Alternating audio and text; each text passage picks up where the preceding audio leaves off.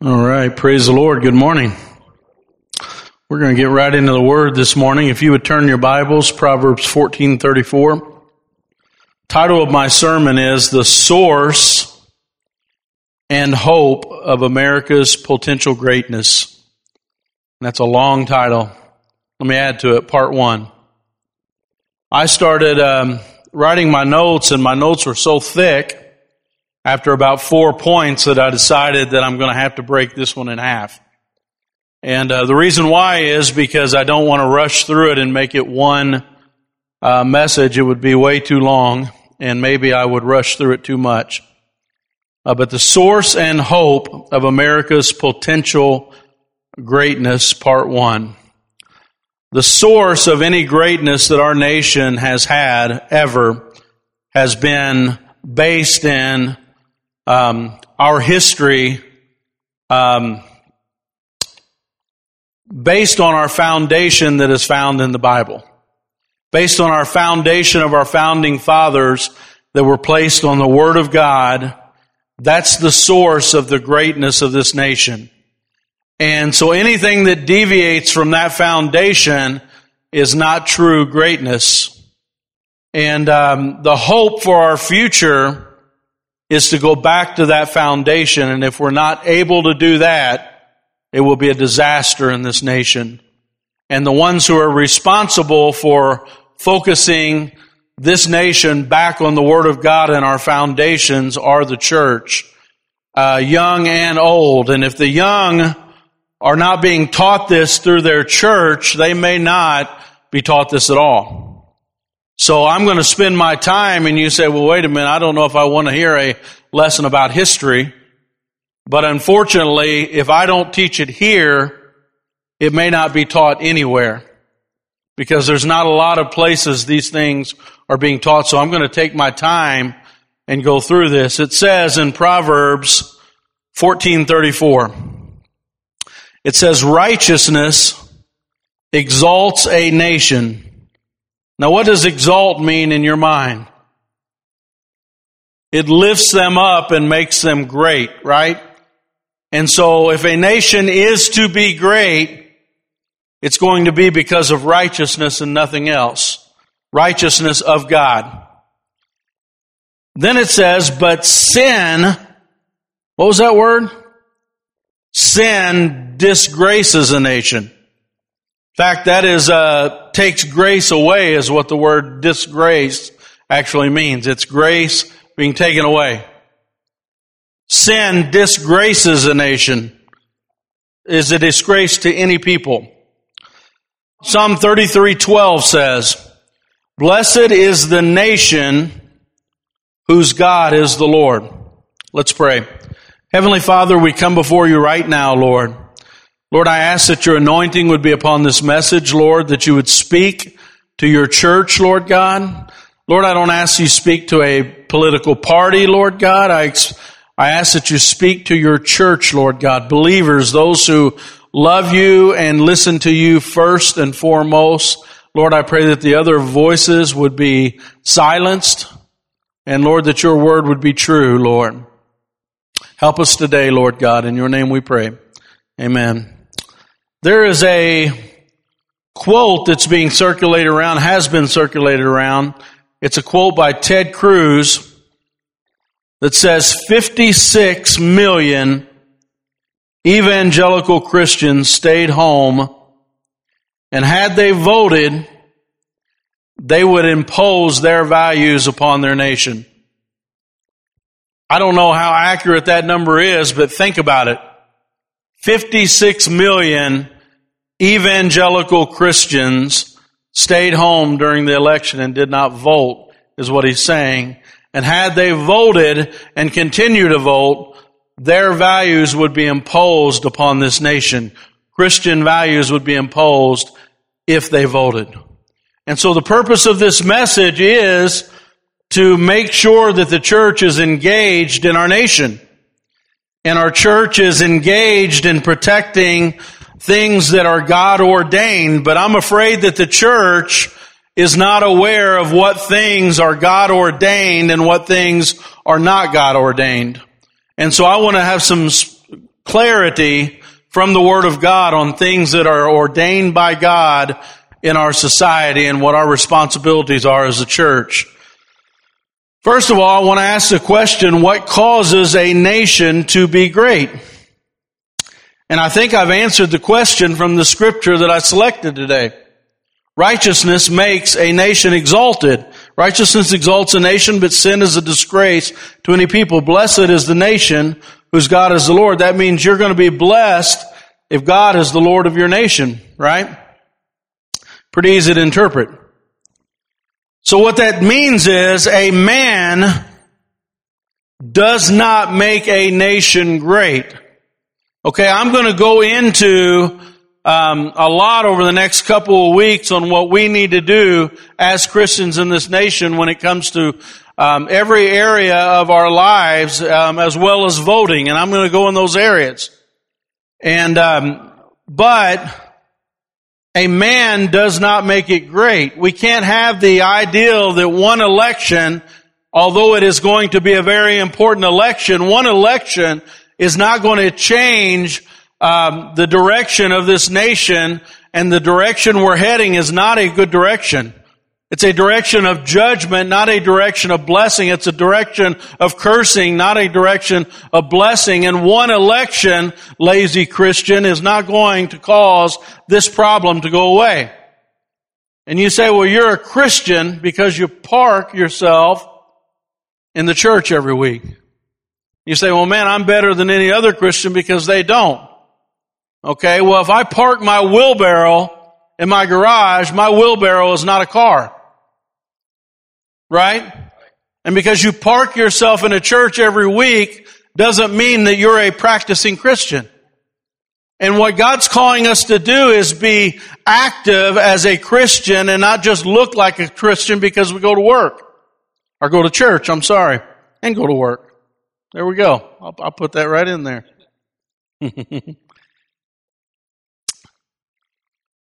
But a man or other men, men do not make a nation great. It is men who follow God who make a nation great. How many know that? Hallelujah. Wealth does not make a, a nation great. You can go all through history. Wealth is not a thing that makes a nation great. Wealth does not exalt a nation. Righteousness does. In fact, a lot of you have known individuals who had wealth and it didn't make them any better than the individual that didn't have wealth. In fact, you could say it maybe made them worse. Amen. So hold on. You're going into money now. Political parties do not make a nation great. We say, well, man, I have a method of politics that is better than other methods. Political parties that have bowed to Jesus Christ make a nation great. But political parties in themselves don't make a nation great. Amen.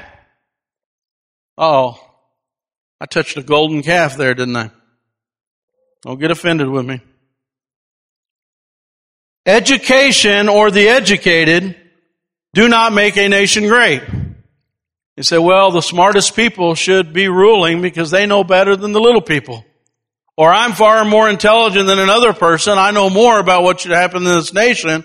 Intelligent people, in fact, you can look through the whole course of history. Just because a person or a nation is intelligent does not make them great. Just look at Germany. Germany was probably the most intelligent nation in the world at the time that Adolf Hitler came to power. Amen. Say, well, Chad, don't pick on the educated. I came here to be lifted up. But it's not our intellect that makes a nation great. It's our ability to bow our knee to Jesus Christ and the Word of God that is going to make this nation great. And, and church, we've got to start being great ourselves. We need to start bowing our knee to Christ and live out the principles that are in the Word of God because that's the only way that our nation will be exalted. Amen? Hallelujah. So rather than a man, a method, a party, each one of these can line up with the principles of God and God says He will bless them. But if you read the Bible, it also says when a nation opposes the principles of God. When a nation decides they want to go against the principles of God, when a nation decides they want to destroy the principles of God, that nation, the Bible says, will see calamity. They'll see judgment. They'll see the wrath of God upon that nation. In church, it's all through the Bible. One nation after another shaking their fist at God. Church, we have places in our country right now where they're burning Bibles. They're taking anything that's Christian and they're destroying anything that uh, has to do with a Christian heritage. They're destroying it and you say, well, it's probably only in remote places in Oregon and Washington. No, it's every single university almost in this nation is destroying any kind of Christian heritage so that we will not believe that we even have a foundation um, that is Christian. But the truth is, our Constitution is a Constitution that is older than every other Constitution in the world. How many know this? This document has had longevity that um, scholars have studied for a very long time to try to figure out how is our Declaration of Independence, our Constitution, our Bill of Rights, how has it lived this long? And you say, well, don't all of them live that long? The French Revolution happened about 10 years after the American Revolution. The French Revolution, they wrote a constitution and um, their ideals were based in rationalism. Their ideals were based in intellectualism. Their ideals were based in the Enlightenment. Their ideals were based in philosophy. They were the most intelligent people in the world, they thought. But none of their philosophy was based on the Word of God. And so the French wrote a constitution. In fact, there's a old joke that's not very funny because uh, bookworms tell the joke, and it's just not a funny joke. But if you walk in, uh, a man walked into a library and he said, "Hey, let me uh, have a copy of the French uh, Constitution." And the librarian said, uh, "Hey, we don't uh, stock periodicals because the French." I got one laugh. Wow. See, I didn't even intend for that to be funny at all. That's really good. Who laughed? Awesome. You're awesome, whoever did that. That's great. One of the Ryans did it. but France is more typical of the constitutions that are made around the world, okay? France's constitution didn't last very long. In fact, uh, uh, this writer with the University of Chicago who was basically wrote one of the longest uh, and most boring pieces of literature on studying the longevity of constitutions, he goes on to say, France is the most typical of national constitutional practice. The United States has a 231 year old constitution, 244 years under our Declaration of Independence. Compare that with the French. We are the oldest of all such constitutions. Uh, we are a triumph of philosophies and ideas that find their roots and origins in the Bible. The French find their roots in the Enlightenment, Greek philosophy, and rationalism. One historian put it this way. Consider the Declaration of Independence that no nation has been so long under the same founding document as America has under its Declaration of Independence. France had their revolution, and France is now in their 15th government. Now I want you to imagine how bloody it is to switch um, your whole government and constitution. France, with all of their wisdom and intelligence, are in their 15th government. He goes on, he says, Brazil is in its seventh constitution since 1822. Poland is in its seventh since 1921. Afghanistan has had five since 1923. Russia has had four since 1918. And this is true of almost every nation of the world. Do you hear that?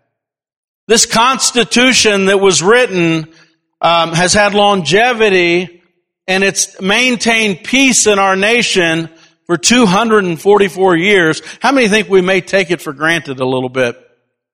And that Constitution is under attack right now more than it's ever been in the history of our nation. And it's attacked, it's being attacked by those whose, um, those whose ideology are communism and socialism. How many know this is true? This isn't a secret anymore, is it? Our Constitution is under attack. And um, in order for us to defend our Constitution, how many know that our responsibility is to pray for our nation? Our responsibility is to be active um, in defending uh, values that are Christian values. And you say, well, man, Chad, I'm totally opposed to nationalism. Nationalism is the idea that the world is broken down into nations. And there are a lot of people that say, you know what, I refuse to pledge allegiance to a nation. I don't like nations. I don't want to be a part of a nation. Um, it's ungodly to have nations.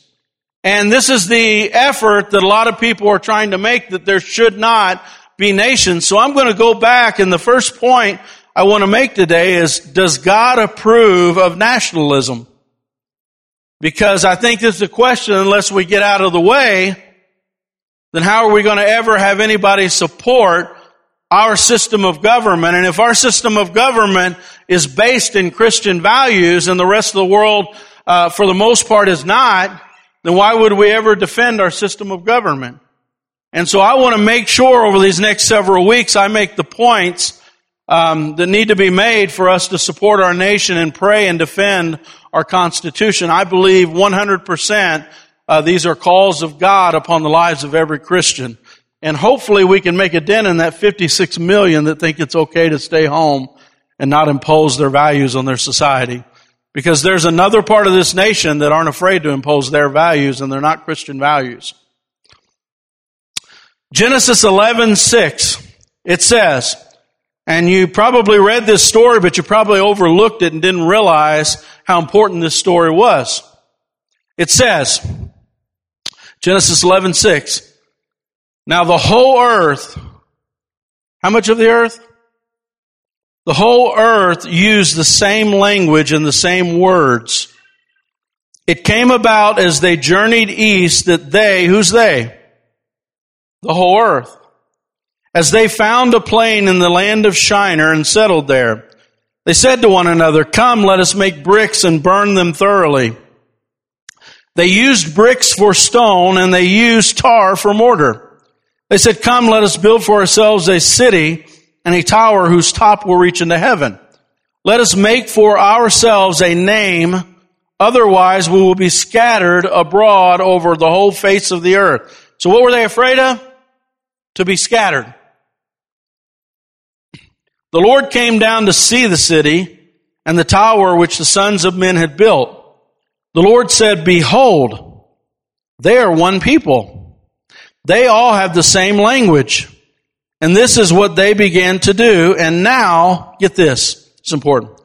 Nothing which they purpose to do will be impossible for them. Come, he's talking to the Godhead here. Let us go down and confuse their language so that they will not understand one another's speech. So the Lord, pay attention to who did this. The Lord scattered them abroad from there over the face of the whole earth and they stopped building the city. Therefore, its name is called Babel, because there was, there the Lord confused the language of the whole earth. And from there, the Lord scattered them abroad over the face of the whole earth. Now God, God's justice is being demonstrated here. In fact, if God doesn't spread them over the face of the earth and confound their language, they remain one people and they remain one religion. Okay, the religion is not the religion that God taught them, right? It's not seeking the God of heaven. This is a, a, a false religion, false gods, false idol. All false religion goes back to this group of people. Okay, and it is a false religion. And they all were of one tongue, which means they were all of the same religion, which the religion was false. So how does God demonstrate His justice and avoiding this circumstance ever happening again? He scatters them over the face of the earth and then the next chapter, you can actually follow every nationality in the world. You can go to the Encyclopedia Britannica and you can see where every nation of people originated and what part of the earth they moved to. God actually made the nations. How many know that? And because God made the nations and God scattered them, God put protection on the earth against this ever happening again. In fact, let's consider it a cancer. Okay, as an example. This evil that was being spread by this one leader and this one nation and this one language, this evil spread over all the people. And in order to cut the cancer out, God made them a separate nation and then made many, many, many nations. And so evil now can't spread as easily as it spread with one nation. So what God did in His mercy was, I'm going to protect you by making nations. And so now you have nations that are opposed to nations and they say, hey, we don't worship like you because we have a different culture. We don't do things like you. We have a different culture. And when you try to impose it on one nation, they fight. You impose it on another nation, they fight. Next thing you know, you got 20 nations saying, we don't want to do what you're trying to make us do. And you say, well, wow, man, that's awful because that's where war originated. War originated because God is trying to protect the world from this sin that could spread instantly over the entire world of people. How many understand this? In fact, the Jewish rabbis even teach, you say, well, why does man have to work? You know, why does God curse man with the sweat of his brow to have to work?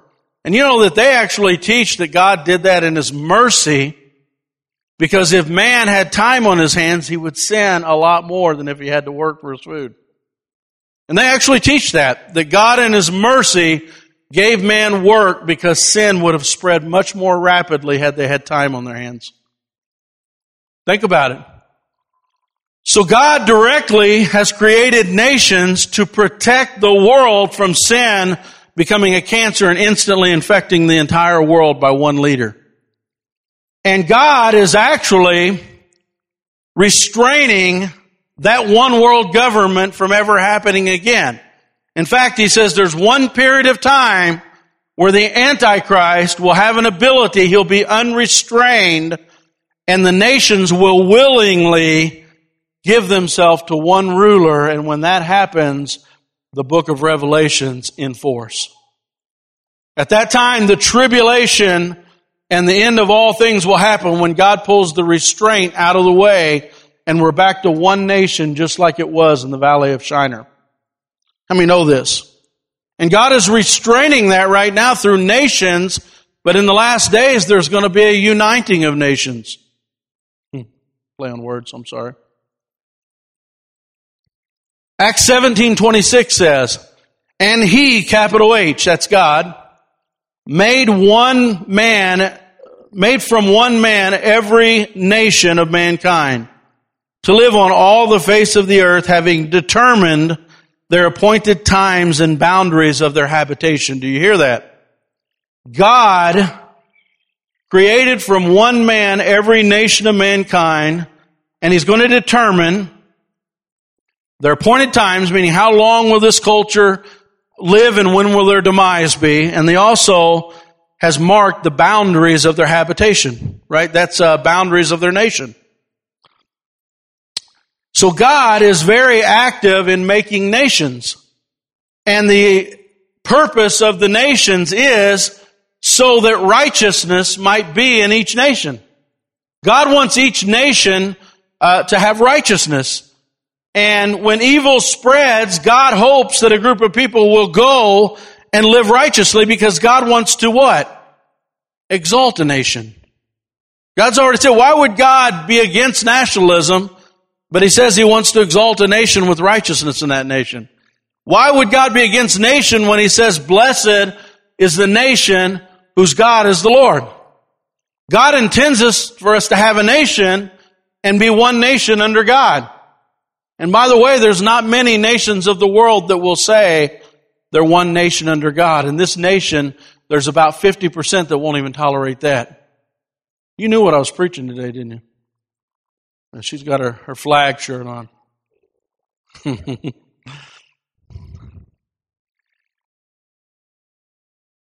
so the deception of the last days is that we need to unite the nations.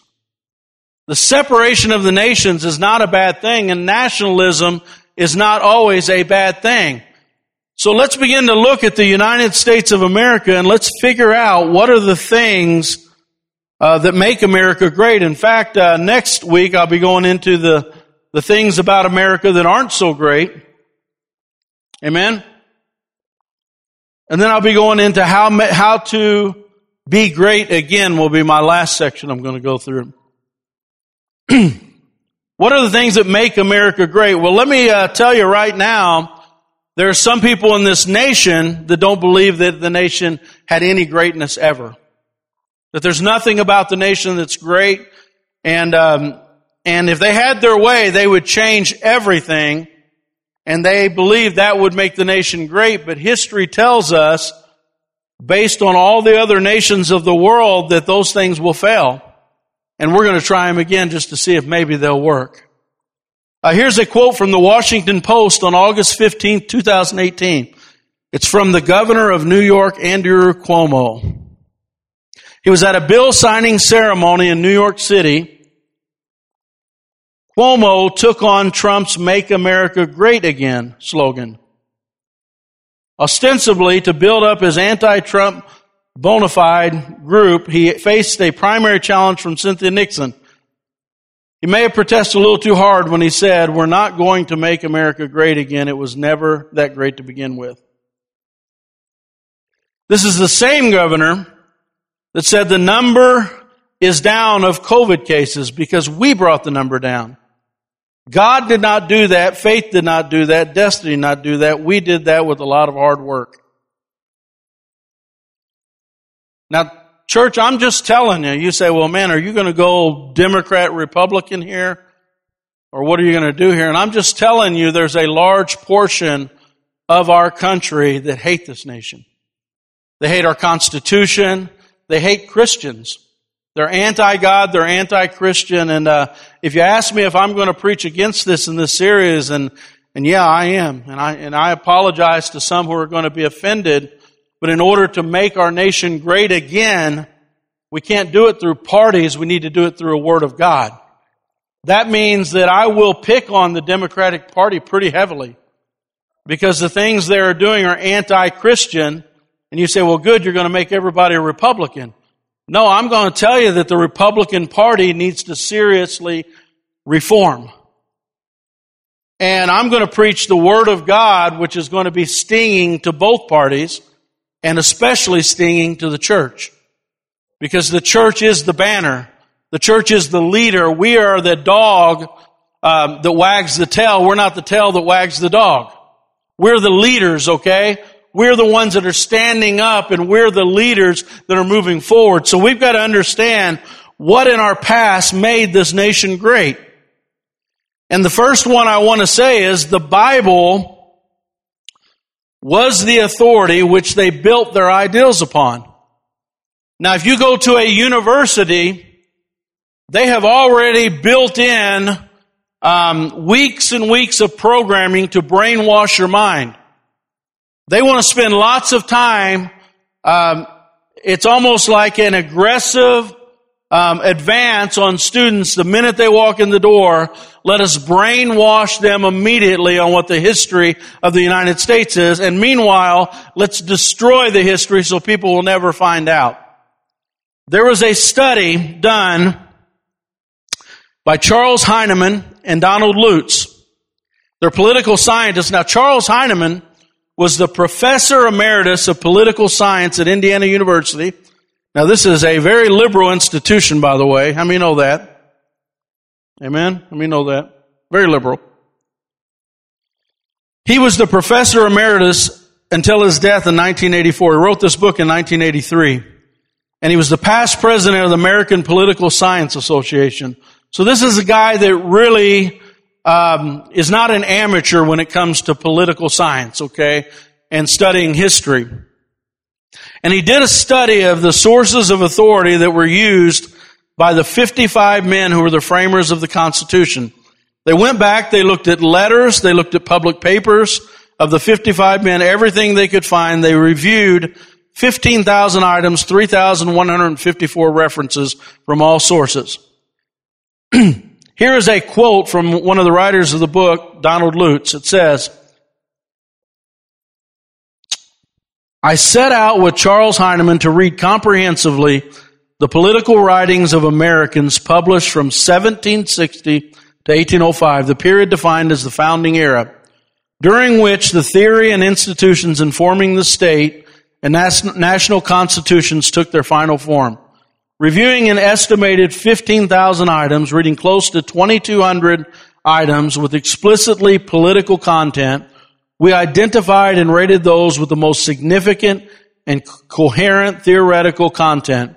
Included were all books, pamphlets, newspaper articles, monographs printed for public consumption. Excluded was anything that remained private and so did not enter the public consciousness, such as their letters and notes. Essentially, we exhausted all those items reproduced in collections published by historians and newspapers available at the Library of Congress, the early American imprints held by the Lilly Library at Indiana University, the Huntington Library at San Marino, California, and the Library of Congress. How many think this is a pretty exhaustive study? Finally, we examined the two volumes of Shipton and Mooney, National Indexes of American Imprints, and for items from the Evans collection of the early American imprints on microcards. The resulting sample was 916 items there, which includes 3,154 references, and we studied 224 different individuals. So they studied all 55 framers and, additionally a total of 224 individuals between that period of time, including all of the anti-federalist papers and all the federalist writings. Although it's not exhaustive, this sample is by far the largest ever assembled and neither excludes nor emphasizes anybody's point of view. It sounds non-biased, right? This study when they were done, they realized that the Bible, 34% of the quotes that they used in all these writings, 34%. 15,000 items, 224 individuals, all 55 framers, 34% of their writings was from the Bible. And that's four times more than any other source that they identified. In fact, the second was Baron Montesquieu, and Baron Montesquieu was a French writer, and uh, Baron Montesquieu is known for his writing. In fact, he was a Catholic French writer, and um, he began to write in a in a period of time um, where there was a heavy Protestant influence, and he wrote on separation of powers. And uh, that wasn't very popular in a Catholic environment where the divine right of kings uh, was the rule of the day, meaning that God had invested a king to be like God and make all of the decisions. The Catholic Church kind of liked that because they could appoint kings. Okay? He was a Catholic in French and wrote about separation of powers, and he said that you should never have the people making the laws also enforce the laws and also um, evaluate the law. So he was very clear uh, and, and had a biblical foundation. In fact, he quoted the Bible really often they actually say you can take Montesquieu and the third one, which is Blackstone. They say those three really are all the Bible. It's, it's really 50% because they quoted the Bible and their whole foundation was based on the Bible. But Montesquieu uh, was very, he was considered the greatest mind of that day on separation of powers. Like to make sure that nobody ever becomes despotic again or nobody ever becomes a, a ruler who is a dictator. And uh, so he had a lot of writings in that area. But one third, four times of those, the sources were the Bible with our founding fathers. And you say, well, why is that important? Because no other nation in the world was following that course. And some people say, well, wait a minute, they were influenced by the, uh, um, by the Enlightenment. In fact, you'll see a lot of universities that try to say that they were heavily influenced by the Enlightenment and the Enlightenment ideals um, is where they got their philosophies, but they really weren't. 34% of their ideals and quotes were from the Bible. And you say, well, what was it like in France at the time? In France, they had an unrestricted democracy. That means I am not restricted in anything I do. I want freedom to do whatever I want to do, whenever I want to do it. And the French Revolution was based in ideals that say that nobody can tell you what to do with anything. In fact, the ideals that we see as the foundation of our universities today are actually based in those Enlightenment ideas. The uh, founding fathers were repulsed by those ideals. They felt like that we should have the freedom and rights. In fact, we'll get into this in a minute, but they felt like all rights were governed by God. In fact, when you get into Blackstone, uh, W. Blackstone, William Blackstone was uh, 7% of their quotes. Baron Montesquieu was 8%, Blackstone was 7%, and the Bible was 34%. And Blackstone wrote the Blackstone commentaries on the law. And you say, well, what did Blackstone teach in his commentaries on the law? Am I boring everybody yet? I hope I'm not. Blackstone's commentary, I'll, I'll give somebody tell me the truth. Am I boring you, Curtis? Okay, good. All right. Curtis is into, I knew he'd tell me the truth. Everybody else wouldn't tell me. The, appreciate that. but Blackstone, on his commentaries on the law, the reason why he was so important and why this is an important Christian foundation is Blackstone uh, taught what was called natural law. And so what natural law meant was that we, in fact, uh, Here's a quote here. It says, We do not rule where God has objected. That means all of our natural law is first based in the Bible, and if God objects to something, then we don't make it a law and, and rule against Him.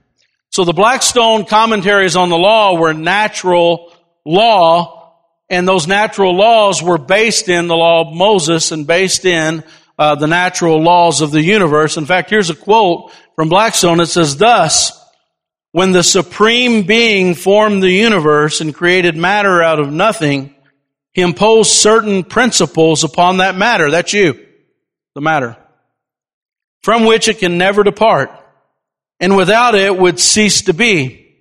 If we further advance from mere inactive matter to vegetable and animal life, we can find that still they are governed by laws too. More numerous indeed, but equally fixed and invariable. Man considered as a creature must necessarily be subject to the laws of his creator. For he entirely is a dependent being. No human laws should be suffered to contradict the laws of nature and the laws of revelation through God. So Blackstone taught a natural law that meant that we can't make laws that are opposed to God. That's why in the 13 colonies, embrace yourself, I'm going to maybe get some enemies here. In the 13 colonies, homosexuality was illegal. And the reason why it was illegal was because Romans 1 said is it's against the natural law of God. And you say, well, man, I bet that society is going to function terribly with laws like that. Just look what, what that going against Blackstone's philosophy did to our society. Now we can't even take our little girl to the bathroom and wonder if there's not a man in there. The laws in our nation, it's a problem. It's a uh, foundational conflict with the way we were founded. Okay, we were founded to never overrule the laws of God when we make human laws. Judges were to evaluate that law based on the law of God. And if God clearly contradicts it, we can't be for it, is the way our foundation was built. And that's why Blackstone is so important. So number one, we were a nation who built our, our entire, um, like I said, all of their philosophies and everything they believed was based on the Bible first. And then even the writers that were secondarily writers were based on Christian principles, okay? And you say, well, what's the alternative? Uh, have you ever read the Charter for the United Nations? Have you ever read some of the Canadian laws? Have you ever read some of the laws today that are opposing our Constitution? Why do you think so many splinter groups are angry at our nation and want to get rid of the Christian influence? Because they're so opposed to the foundation that we were built on. And church, if we don't get a hold of this foundation, that foundation will be broken up and it'll be destroyed. We've actually got to stand up. You say, well, man, I want to say what's politically correct. The days of being politically correct are over. That was a lie from the beginning, the political correctness. The political correctness was a way to muzzle the church. The way to keep the church quiet the way to keep the church from talking against sin. Because what does sin do? Again, from our text, disgraces a nation. This nation has been destroyed by sin. And you say, well, are you a Democrat or Republican? I'm not going to tell you. Because my ideals aren't based on Democrat and Republican. My ideals are based in changing both because both are sending our nation in the wrong direction. And one, one party is doing it far faster than the other party. The other party is doing it slower, so they're not necessarily better, but they're doing it slower than the other party. And if that offends somebody, I'm just telling the truth. How many know that I tell the truth and I don't care? You say, well, man, we'll take your paycheck away. I don't care. You'll run you out. I don't care. You'll take your tax. I don't care. Why do I care? I'm only here to preach the truth, and if I'm here to preach the truth, I'm wasting your time. And maybe if that offends you, you need to uh, question what authority your political ha- party has in your life. Your political party could actually be at a higher place than God. Amen? Am I telling the truth? Your political party should never be above God and the Word of God. The second thing that made America great, the God-given rights that we acknowledged. Our nation was founded on an ideal of inalienable rights. So what does unalienable mean? How many have ever had a lien on anything that you've owned? The bank will take a lien on your property. So if you have a house and you borrowed to buy that house, they'll have a lien, which means until you pay that house off, I have um, access and the power to take your property, right? And so the Constitution says that we have unalienable, meaning a lien can't be put on these rights. Meaning you own them, we can't take them away, and they're given by God. And this is one you're going to have to be really careful. It's one you don't hear very often, but it probably is the most in, one of the most important things. And it's, and it's based in the Bible and a lot of people don't realize this.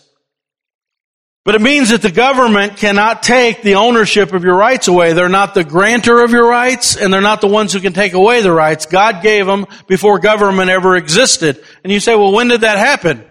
Genesis 1:27 says this.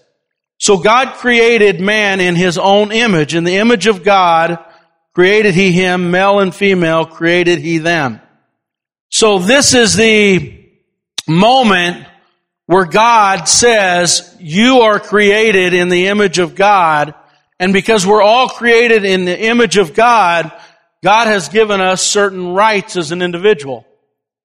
And what a lot of governments have done over history is They've taken away the human rights of people. Like you don't have a right to worship. You know, well, who's, who has the ability to take away my right to worship God?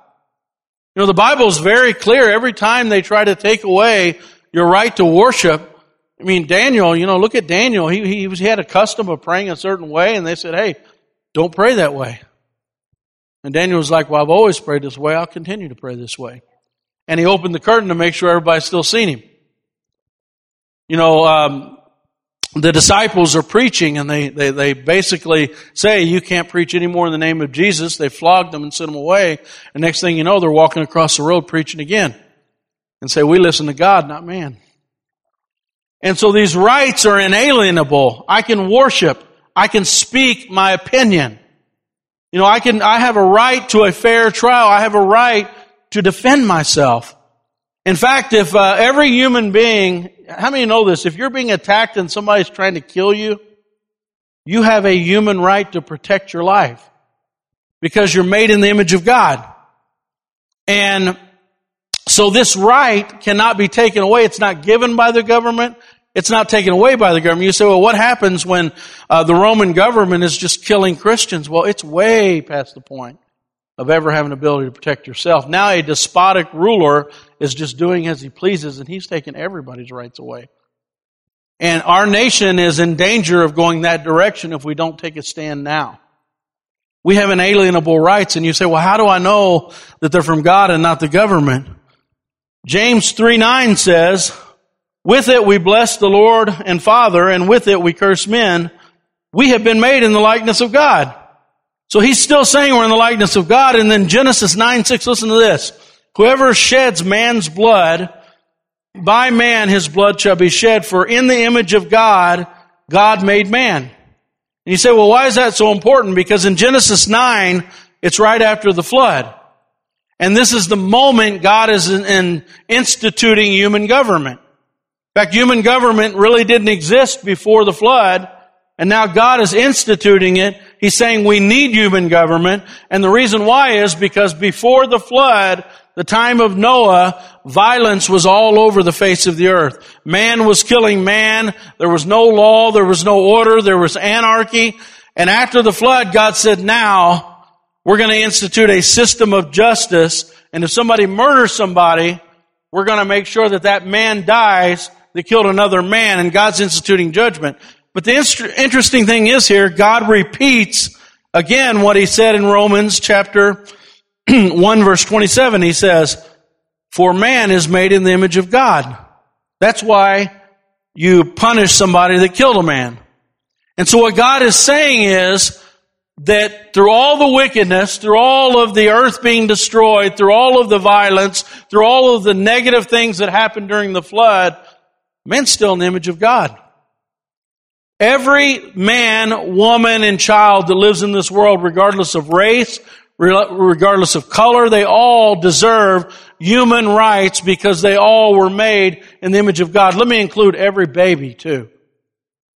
Made in the image of God. And because being made in the image of God, that means they have rights that were given to them by God and nobody can take them away and nobody can give them. So from the Declaration of Independence, we begin to see these reflected in the writings. Declaration of Independence, here's several random lines. The laws of nature and of nature's God. Another part says, we hold these truths to be self-evident, all men are created equal. Uh, number three, they're endowed by their creator with certain unalienable rights. So who gives the rights? The creator, not men appealing to the supreme judge of the world for the rectitude of our intentions with firm reliance on the protection of divine providence. And you say, and here's John Adams actually quote, rights are antecedent, which means come before all earthly governments. Rights cannot be repealed or restrained by human laws. Rights are derived from the great legislator of the universe. And this is in keeping with Romans or Genesis 9. And you say, well, why is this different than the rest of the world? That's what we got to ask ourselves the questions. Uh, the United Nations, all rights begin with the organization. They say we give you rights. Uh, some people have been quoted in the United States saying, no nation in the world has been given more rights. And see, here's the problem. All through history until this moment, people did not recognize people to have rights that were given by God. And you say, well, man, and I'm going to get into this next week, things that weren't so good about America. You say, well, how were those rights not equal when we began. How many know that the one thing that they didn't have agreement on in the Constitutional Congress was the majority of the nation did not want slavery, and that was the one issue they set aside, and they said, this is unresolved. We'll resolve this later. How many know that? It was an epidemic in the world. You say, well, they created it. No, they were receiving that from the, the whole world was in slavery. Okay, and this particular group for the first time began to recognize that everybody is equal and they consider, get this, in fact, you can look at uh, Abraham Lincoln, one of his speeches, he said, the early forefathers seen this as a cancer. And because they could not defeat the British with separation, they decided to have a union with it, but they recognized it was a cancer, so they immediately came up with the Northwest Ordinance that says it will be limited to the areas where they're at, but if it spreads to any other area, it's forbidden. And so the, the war was actually fought over the fact that they did not want that to spread to other territories. And they had hoped to keep it in the one area, like Abraham Lincoln actually said it was a cancer that if you were to cut it out that moment, you would bleed to death but we'll save it for a later moment where we could cut it out. But they knew there would be extreme bloodletting. Amen? But this is a group, and you say, well, man, if they were in this maturity of all people being equal, why didn't they do it at that moment? They were in their infancy. They were just beginning to state that all men were equal. And, and because of that constitution, everybody in this nation have used that constitution to, to, to become equal. It was the constitution that was cited to become equal. Um, the second thing, our third thing here, I told you it was a long one. Actually, I want to read this from Declaration of Independence on the last one. We hold these truths to be self-evident that all men are created equal. They are endowed by their Creator with certain inalienable rights. Among these are life, liberty, pursuit of happiness. And listen to this, that to secure these rights, notice they didn't say to create these rights.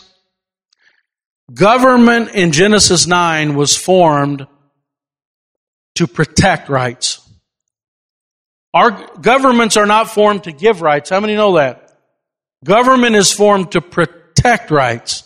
That's why when you go to another nation, how many know that a lot of nations around the world right now, if you got arrested, uh, you wouldn't have a speedy trial. One of their tactics is to put you in jail and make you sit there for a long time, even if you're innocent. Here we have a speedy trial. Why? Because we're trying to give equal rights under justice. Here we get a fair trial among our peers. Other nations, you know what happens in a lot of nations? A lot of nations that we consider great, a lot of communists think they're great nations, but they'll lock you up, innocent as you could be. They'll lock you up and they'll keep you there for a long period of time and you'll never have a trial. And church, I'm just telling you, these are things that we've taken for granted, but if we're not careful, we're going to lose these rights. These are very important rights. They're godly rights. They're Christian foundations. And I'm going to get into plenty next week on things that aren't so good. Third thing that they did that was very uh, Bible based was they recognized their sin nature. I got into this a little bit. But there was a very heavy influence from the time they began to land on our shores till the time they uh, had the Constitutional Convention. And the ideal was the founding fathers recognized that every last one of us have sinned and come short of the glory of God. They came out of an environment where there was the divine right of kings. And so the divine right of kings was, in fact, if you were in a nation and you want to get something done, it's a whole lot easier to get done with a dictator or a monarch. Because he says it, it's done. In our system of government, it's very difficult to get anything done. And a lot of people say, well, they're not getting anything done, and that's a good thing. The reason it's a good thing is because powers have been separated. Nobody has centralized power. No form of our government has centralized power. In fact, they separated it horizontally and they separated it vertically and they had certain swaths of land. Uh, almost every piece of land you're on that has government uh, is ruled by several different bodies. In fact, one has to get consent from the other, the other has to get consent from the other, and then the other has to get consent vertically. And so they made it in a way where a person can't control. In fact, the divine right of king says that right, the king is always right because he has the divine right of God to make decisions. And it didn't acknowledge whatsoever that all men are sinners and all men are capable of making bad decisions. And so the framers of our Constitution understood sin nature if they understood anything. Because of their religious backgrounds, um, their Protestant background was very strong in the area of that man has sinned and the human nature is bad. Whereas most of the world at that time was saying man was good. And the more intelligent you are and the more educated you are, the better you could rule and you're better to make decisions for the people um, than the normal people who are not very intelligent. It's called aristocracy. And so a lot of the world believed the most intelligent could make the decisions. And how many know uh, the United Nations right now, that is their philosophy? That a few elite are better to make decisions based on their intelligence than allowing normal people to make their decisions. Well, the framers of the Constitution, in fact, George Washington probably could have made a case for himself to be king. Let me know that. He actually had an opportunity to probably be King George, and he's quoted as saying, we left King George. I won't be King George. And the Constitutional Convention, he actually presided over it and what I found amazing reading the Constitutional Convention notes by Madison is George Washington was just a stately man. I mean, he just was well built, um, didn't speak much, and when he spoke, everybody listened, the most respected man in the nation. And uh, he didn't talk the whole Constitutional Convention. It, they don't have any record of him until the very end. And he said uh, he was he was very pleased with what they did. And he said, if we don't sign this and uh, ratify this, he said there will be bloodshedding in the future of our nation. And so he encouraged everybody to do it. But he didn't speak nearly the entire time. This is not a dictator. This is a guy that willingly allowed the powers to be separated. Now, where did they get this ideal of separation of powers? They um, looked at Isaiah 33, 22, and some of the writings state this. It says, the Lord is our judge. The Lord is our lawgiver. The Lord is our king. He will save us. You say, well, how did they get separation of powers out of that? Because that's the three forms of government. He's our judge, which is our judicial branch, right? He is our lawgiver, which is our legislative branch. They make the laws. And he is our king, which is our executive branch, uh, who they said was better to have one person than the executive branch. And so what they said is, we're not God. Amen? Listen to me here. We're not God. There are a lot of people that want to be the sole um, sole governor in the, in the, in the, in the nation. They want to make the decisions for everybody. They basically believe in themselves that they are God. And our founding fathers were wise enough to say that we are not God. We are not going to be, uh, we're not going to invest the judge, the lawgiver, and the king in one person. Only God, only the Messiah is capable of doing that. So they began to separate the powers. So that was a very godly thing from the Bible that they recognized and put into practice that we should have separation of powers. Now, how many know we'd be a mess right now if the president made the laws? And I'm talking about, think about every administration. The president made the laws, executed the laws, and then evaluated the laws to see if they looked good to him. And in a lot of places around the world, that's how they function. And when they did this, they were following biblical guidelines that man is sinful and George Washington is as sinful as anybody else. Even though he's the best man that we know and everybody trusts him and he's very honest, we're not going to entrust uh, too much power in one person. We're going to do it over three branches of government. Let me give you one more thing. Amos 7, 7 to 8, okay? It says, Thus the Lord showed me, and behold, the Lord was standing by a vertical wall he had a plumb line in his hand. The Lord said to me, What do you see, Amos? I said, A plumb line. Then the Lord said, Behold, I'm about to put a plumb line in the midst of my people. I will spare them no longer. Now, plumb line is something you just dangle down and you could put it up against something and see if it's square or not. And it does not lie. When the plumb line is placed on something, you can see if it's straight or if it's crooked. And uh, the plumb line is how God, in fact, God, God sometimes pronounced judgment in the Bible, and He hadn't even destroyed it yet, and they're already seeing visions of angels with plumb lines trying to rebuild. And so, what God's calling this church to do, I'm not calling this church um, for political party reasons. I'm calling this church to pray for your nation and stand up against evil Okay? Stand up against evil. Stand up against every political platform that is against God, that's against His Word. Stand up for the truth because God is coming through with a plumb line and He's measuring this nation and He's trying to see, do you line up with the Word of God? Is what you're building lining up? And by the way, He's doing the same thing in your life. You say, well, I'm better than the other people. I'm better than this person. I'm better than that person. The Lord is taking a plumb line and He's measuring it with the Word of God. And He's trying to see, does this person's life line up with my, what my Word says?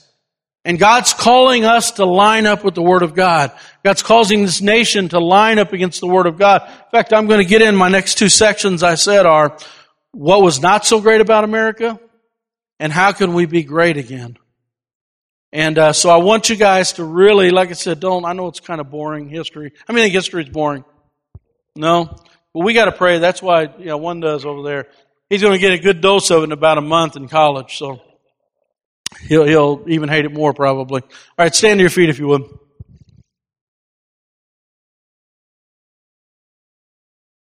So, church, the um, if God ordained nations, I want you to think about this as we go to the Lord in prayer. If God ordained nations and we're all supposed to be a part of a nation, right? Isn't it better to be a part of this nation than any other nation in the world? I mean, I, I love the foundations that we had. And church, I want to pray for this nation. And you know what? I look at a lot of the writers and a lot of the um, founders of our nation, and something inside of me says, I want to do it better than they did. I want to be more influential than they were. I want to see my nation uh, better than they seen our nation. I want to leave uh, this place better than how I found it. And uh, sometimes we're willing to just give our nation away. I mean, know that we're almost like Esau. Sometimes we like to sell our birthright for almost nothing. And, and Lord's saying, no, fight for your nation. If God decides to judge this nation, He'll protect those who serve Him, right? But I want to fight to the very end. I want to pray for my nation. I want to speak out against evil. I want to stand up for righteousness. And church, this is a call to pray for your nation. This prayer room's open every day for that purpose, to pray for your nation. Cry out for God to change this nation. Cry out for revival. And God wants to do something in this nation. Let's pray. Heavenly Father, we love you, Lord. Lord, we thank you for this nation that you've given us, Lord God. Lord, we acknowledge, Lord God, the good things and we acknowledge the bad, Lord. Every nation has good and bad, Lord God. And Lord, we ask right now, Lord, that you do a work in our nation, doing a work in our people, Lord God. Father, give our people the strength to stand up against that which is evil in our nation, Lord. Lord, to have eyes that see, Lord God. Encourage, Lord God, to stand up, Lord. Oh, Lord, I pray these things in your name, Lord. Hallelujah. Find a place to pray. If you need prayer, we're up here. Hallelujah.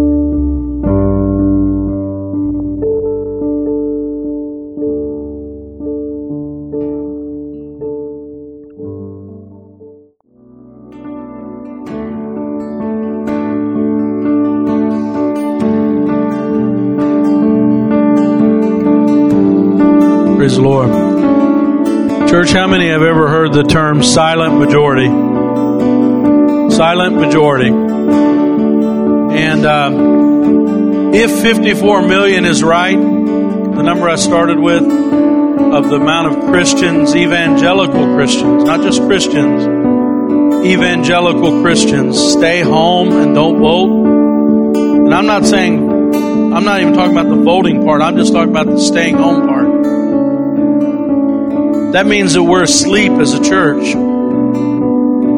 We're asleep as a church. We're sleepwalking through this experience that we're living out. And you say, well, man, do you see that as a, as a pastor? Are there a lot of people asleep as it appear in the churches? Absolutely. There are people sleepwalking. And the Lord is trying to awaken because while 54 million people are sleeping, the world's falling around, falling apart around you. All of the ancient foundations are being broken, literally being broken. And so you want to tell me to be politically correct. Church, I've got to call you to action. I've got to call the church to wake up I've got to call the church to rebel against their political parties. All right? Be Christians first. Understand? Be Christians first. No, I'm a Republican. I'm a Democrat. No, be a Christian first. Be devoted to God. Be devoted to change in America. Be devoted for standing up for righteousness. Quit making agreements with sin. Quit shaking hands and saying, I'm just as good as the other people. God's calling us to something different, church. God's calling us to rise up. You say, well, religion has no place in government. Now, who said that? I studied the founding fathers forever, and I've never seen them say there's no place for religion in politics. In fact, the whole First Amendment was written so the government wouldn't bother the church.